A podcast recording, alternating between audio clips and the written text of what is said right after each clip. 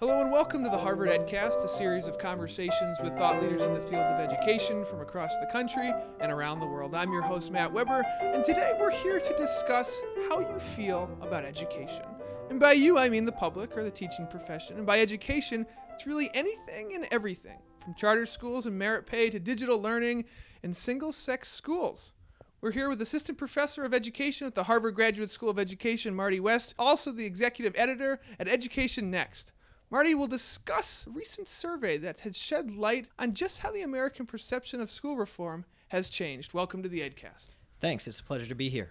Dr. West, before the results, before we actually get into the results, tell us a little bit about the history and the methodology of how and why this data was collected. So, this is a survey that I've been doing for a number of years now with colleagues William Howell at the University of Chicago and Paul Peterson here at Harvard. Uh, and it's conducted under the auspices of Education Next, which you mentioned, as well as the Program on Education Policy and Governance at the Kennedy School.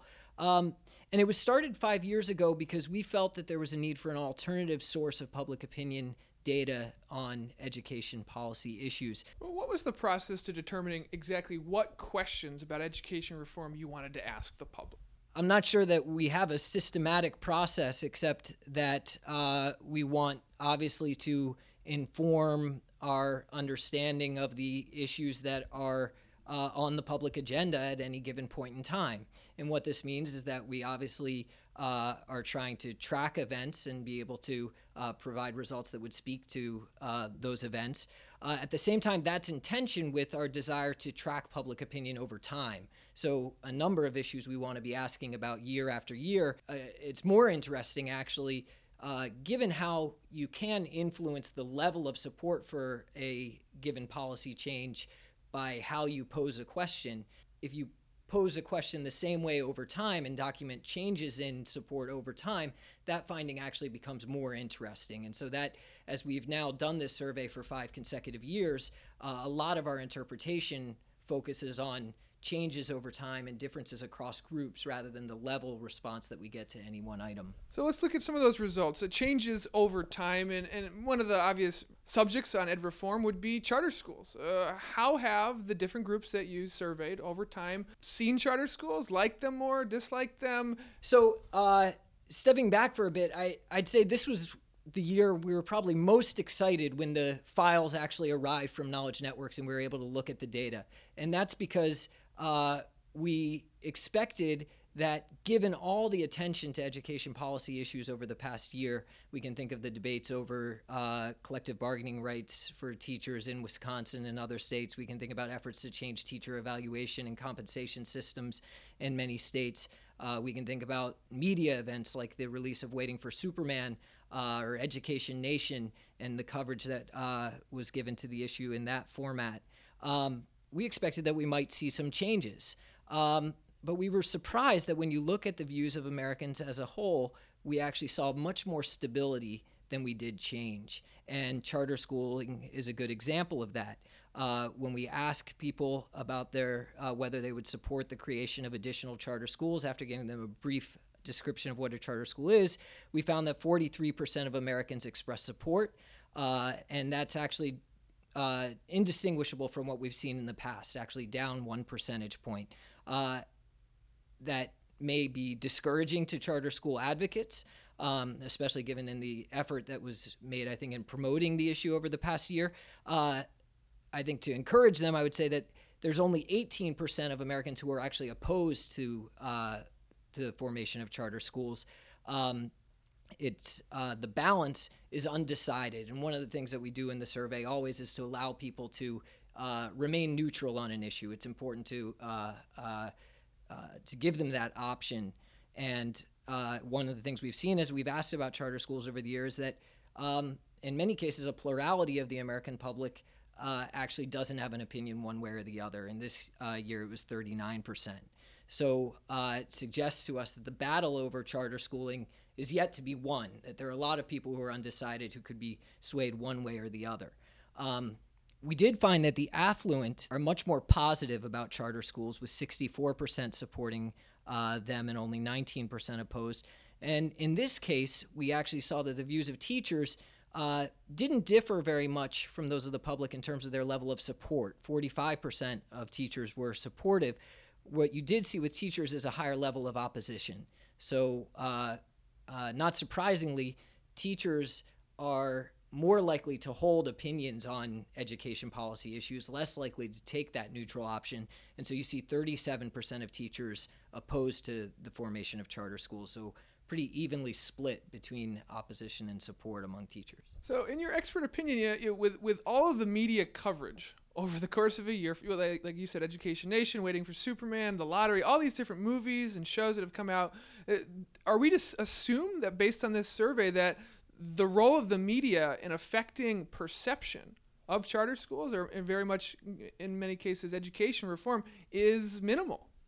Well, I'm not sure I would go that far. Uh, taking a step back for a minute, uh, I said that we were surprised when we received the survey results and analyzed the data and didn't actually see much in the way of changes on this issue and others. Uh, upon reflection, as political scientists, we probably shouldn't have been too surprised because one of the things that political scientists have found over the years is that the views of the American public as a whole tend to be fairly stable over time.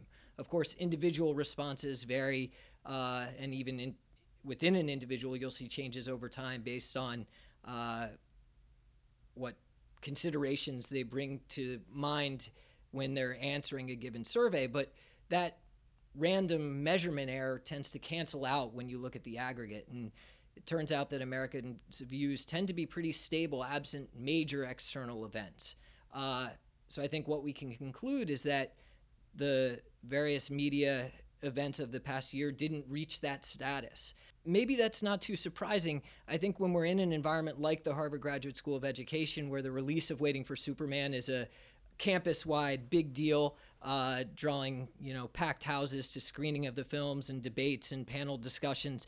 We tend to overestimate the extent to which uh, Americans are paying attention to these issues. One of the first questions of our survey is uh, just ask people how much attention they pay to education policy issues, and we find that. Uh, only 37% of Americans say that they pay either a great deal or quite a bit of attention to these issues. And uh, so, in light of that fact, um, we may overestimate the degree to which these things are picking up uh, in the national public.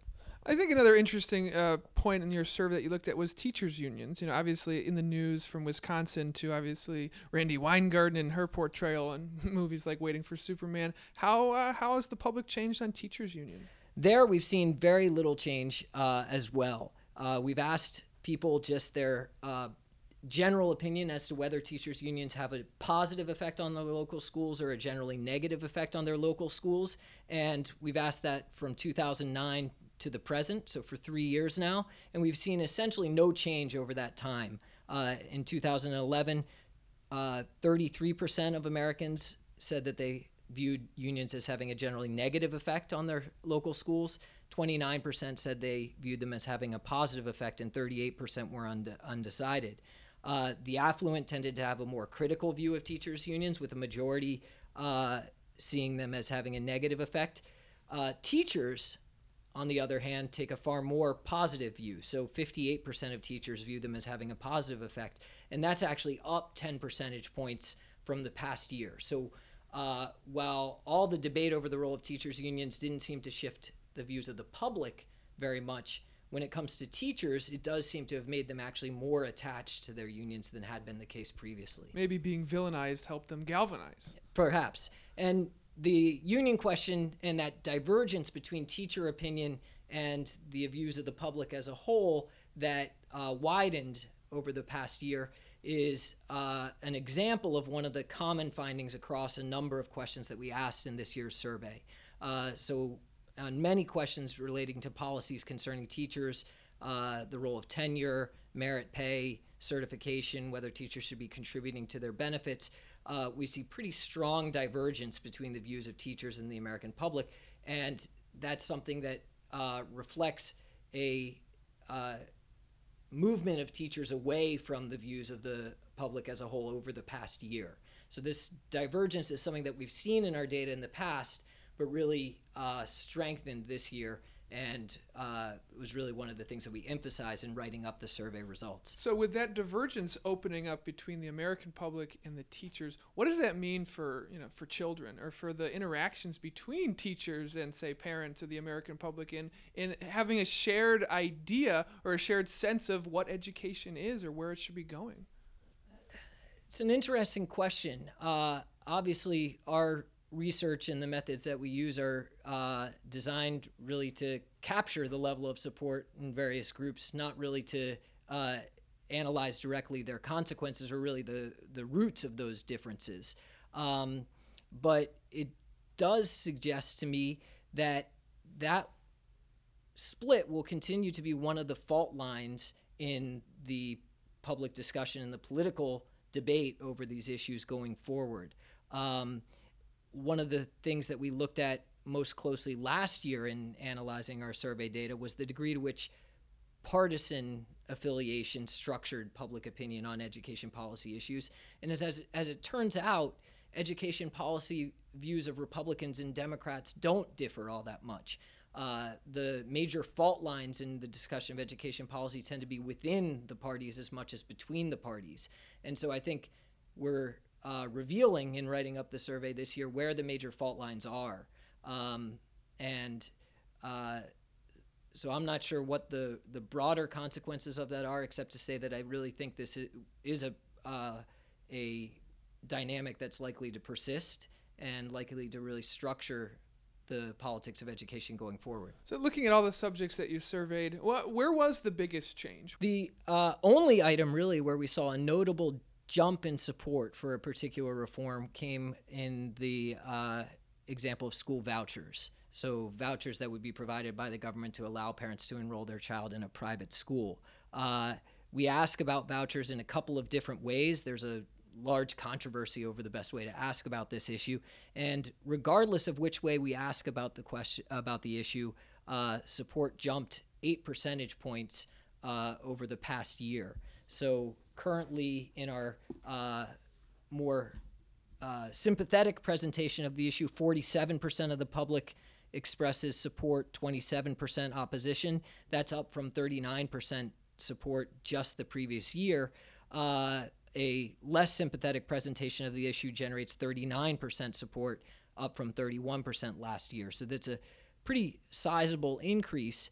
Um, and it's especially notable because one of the things that we had seen over the previous four years was a steady decline in support for school vouchers, uh, perhaps reflecting the more general uh, shift in, uh, in, the school choice community uh, towards promoting charter schools rather than private school choice as a way of expanding parental options. That seems to turn around sharply this year, and we don't really know what's behind that. I'm curious, what are your thoughts on future trends? Do you think anything coming up in this upcoming year, whether it be an election coming up or uh, just things, the, the way that the education reform movement's going, do you expect or can you be a futurist here and say what you think will decline or what you think will grow? Well, one of the things that people talk a lot uh, about these days when they talk about the future of public education is the role of digital learning. Uh, and there's been a lot of interest in that over the past year uh, as a potential cost saving measure given the uh, budget difficulties facing uh, public school districts around the nation. So we've been asking people uh, for a couple of years now about the degree to which they think students should be able to receive credit for uh, courses that they take online. Um, and until this year, we had seen a trend upwards in support for digital learning. That seemed to change in the past year, something we were surprised about because we were sort of anticipating a, a broader diffusion of these uh, of support for this idea. So uh, support for allowing high school students to receive credit for internet uh, based courses declined from 52% to 47% over the past year. Um, and so uh, that suggests to me that at least absent some other influence, maybe that support for this idea is plateauing a bit and that you're seeing a little bit more resistance than uh, had been the case previously. Marty, last question in the last minute of the show here. With the way that the economy's been, with the recession in 2008, and even right now with the market volatility going on right now, how do you think that has affected education reform. And, and did you notice anything in 08 when there was the first recession in terms of the results? And do you anticipate any changes now if we are in another sort of economic uh, point of turmoil? So, uh, 2008 was actually an interesting episode because our survey was in the field exactly as the uh, market reached its nadir in that period. You'll recall the uh, Dow Jones lost 40 to 50 percent of its value, I believe, uh, and we were in the field right when that was occurring. And that was the only year where we actually saw a sharp drop in support for spending increases on public education, uh, even when we didn't provide this additional information. Um, since that time, public support for spending has increased again, uh, with the caveat that I just mentioned. Uh, but that does suggest to me that this broader economic turmoil uh, could, again, because of its relationship to public opinion, act as a constraint on the ability to find more revenues for public education uh, going forward. Marty West, where can people read this full survey?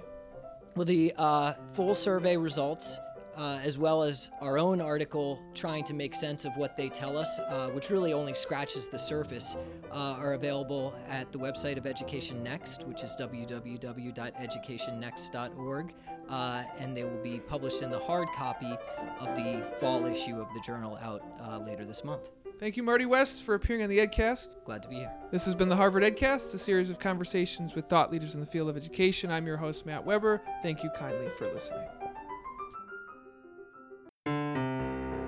The Harvard Graduate School of Education, working at the nexus of practice, policy, and research.